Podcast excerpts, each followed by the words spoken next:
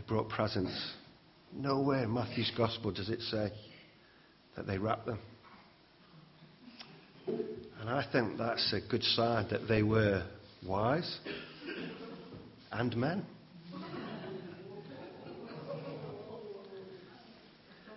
They didn't wrap their presents. Sometimes when I'm wrapping presents, however big the paper is, however small the present is, however much I centralize it and wrap the paper out, there's always part of the gift showing through a gap.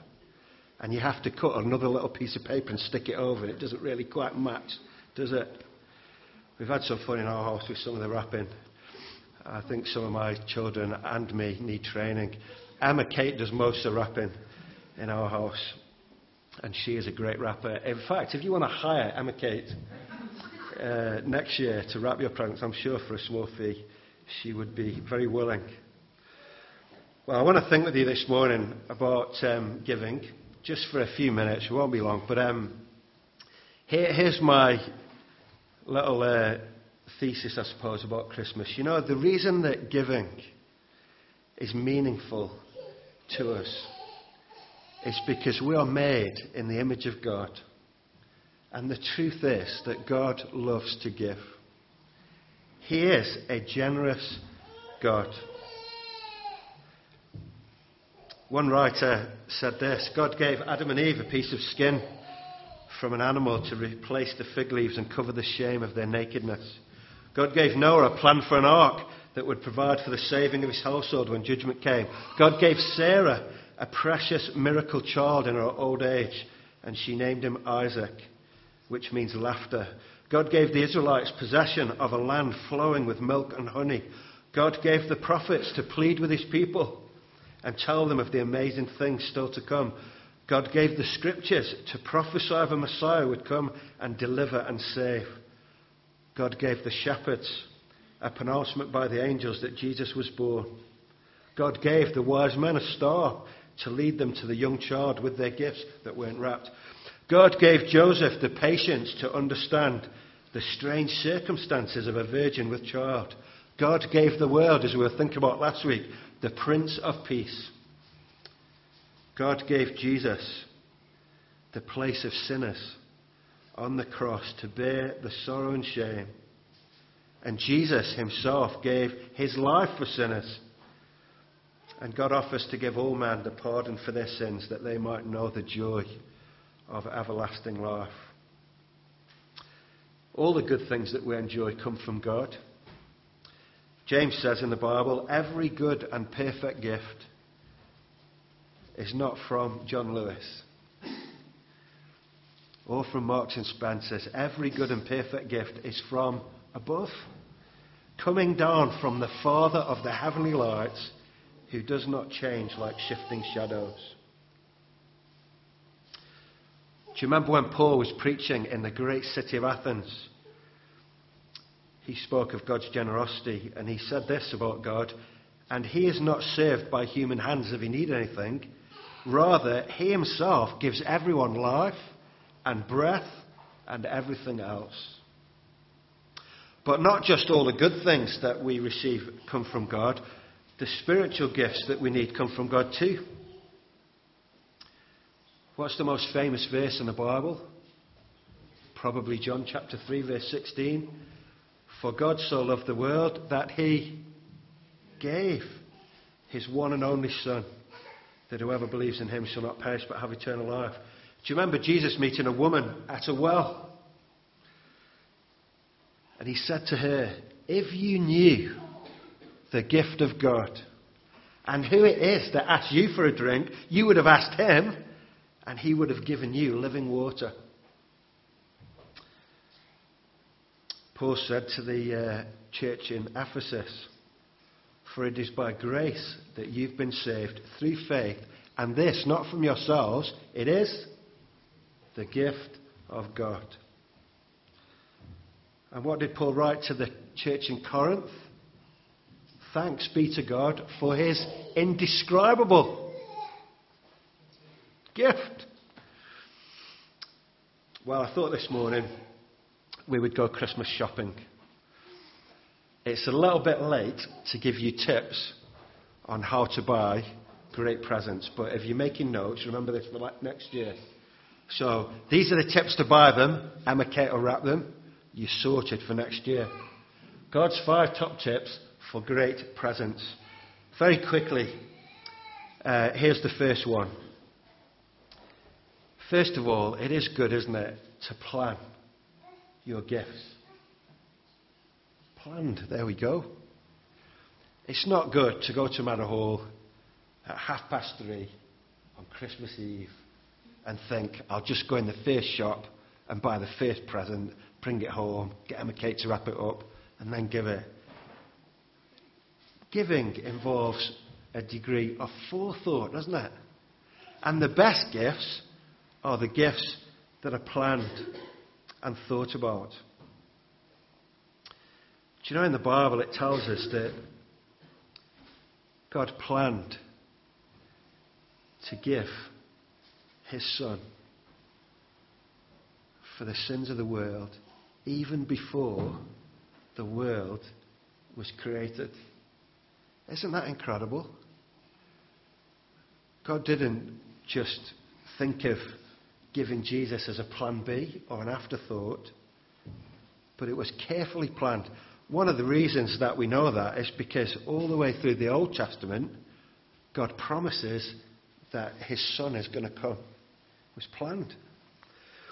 Secondly, it's really important when you're buying gifts that they're personal, isn't it?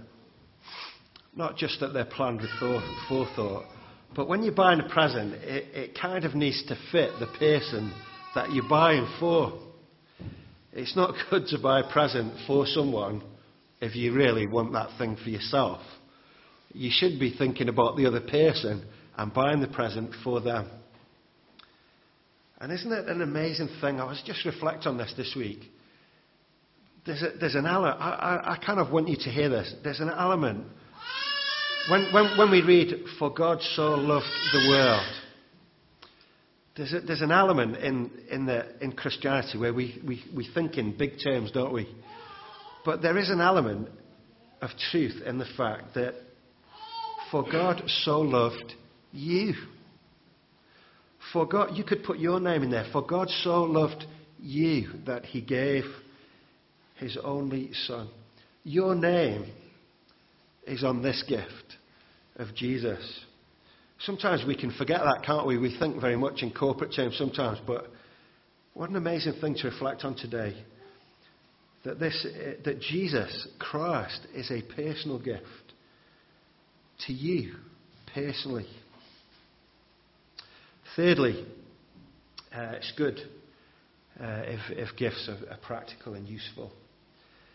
Um, now, I, I don't mean that you should buy your wife uh, some tea towels or, or, a garden spade. Uh, I don't mean practical in that sense, but so, some gifts are not really that useful, are they? And I, th- I think at Christmas time, I, have been to Meadowhall a few times during December, and the, there's a lot of gifts that are just like for the sake of it, aren't they? Just, you know. I, I was listening on Radio 5 recently to that money saving guy, Martin Lewis, is it? And he was talking about the net effect of when, when you buy a present for someone and then they feel that they have to buy you a present, so they go and they buy you some more. And he called it cheap tat. That, that, that was his phrase. People buying cheap tat for each other just to, sh- just to show that they thought of them. And it, it's not really useful. The shops, I think, are full of gifts that are never used, really. But isn't it, isn't it a marvellous thing that the gift that God has given to us is intensely practical? For God so loved the world that he gave his one and only Son, that whoever believes in him shall not perish, but have everlasting life. Jesus is the most practical gift. The one that, the gift that God has given to us that saves us from sin, death, hell. He is the most useful gift he was ever given, wasn't he? Great benefit to those who receive it. The fourth thing, uh, this, this is important as well, that if you're going to give a gift, it needs to be something that the person who receives it will enjoy, doesn't it? It needs to be pleasing. I wonder whether this morning Jesus is a pleasing gift. I, I wonder whether the gifts you received this morning have pleased you. Enjoy, enjoyment is a great thing in human life, isn't it? One of the most amazing verses, I think, in the Bible is found in a prayer that Jesus prayed. We often call the Lord's Prayer the Lord's Prayer. Really, the Lord's Prayer is the disciples' prayer because he taught them the, that prayer to pray. But the Lord's Prayer really is in John chapter 17. And you know what uh, Jesus' prayer for his people is? And I think this is an incredible verse. John chapter 17 and verse 24. This is what Jesus prays Father, I want those you have given me. Get, get that as well. That God the Father has given a gift to his Son. You and me. Father, I want those you've given me to be with me where I am and to see my glory. The glory you have given me because you loved me before the creation of the world. Just, um, just think about this today. One of the things that I think is very distinctive about human nature is that we are made to stand in awe of something outside of ourselves. This is something innate in human nature that we're made to kind of look at other things and go, wow. And that, that all of life is kind of fueled by that. We, we all want to fill our gaze with things that will excite us, inspire us, and make us stand back in awe. Especially if we can stand back in awe with other people and do that together. What does Jesus pray? Father, I want those you've given me to be with me where I am and to see my glory. Something of the essence of what it means to be human is, is one day to stand and gaze at the glory, the incredible beauty, majesty, power, and glory of Jesus. That was Jesus' prayer for his disciples. I want them to be with me where I am and for them to see who I really am. That will satisfy them. They will enjoy that more than anything else they've ever enjoyed. Is Jesus a pleasing gift? Is he a gift that satisfies? A gift that fulfills the deepest yearnings and longings of our heart? Well, God has given, He's planned. It's a personal gift, it's a practical gift, it's a pleasing gift. And uh, lastly, a permanent gift. How many gifts are given that don't even make it past New Year's Day? For a gift to be really great, it needs to have some sort of lasting value, doesn't it? The opposite of what Martin Lewis would call cheap tap. Well, we can't really uh, compete, can we, with the permanence of the gift that God has given to us? What was it we read in Romans? Nothing can separate us from the love of God shown to us in Jesus. This is a gift that is eternal. In its, well, you can't be more permanent than that, can you? I was going to say it's eternal in its permanence. Is that really even a sentence? It lasts forever. This is not a gift that God gives and then takes back. It's not a gift where the warranty runs out and then it breaks down and there's no replacement. Here is a gift that is not just pleasing but permanent. Well, if you want to give a great present, that's how God gives. He plans, He gives personal gifts, He gives practical gifts, He gives pleasing gifts, and He gives a gift to us in the Lord Jesus Christ that is permanent.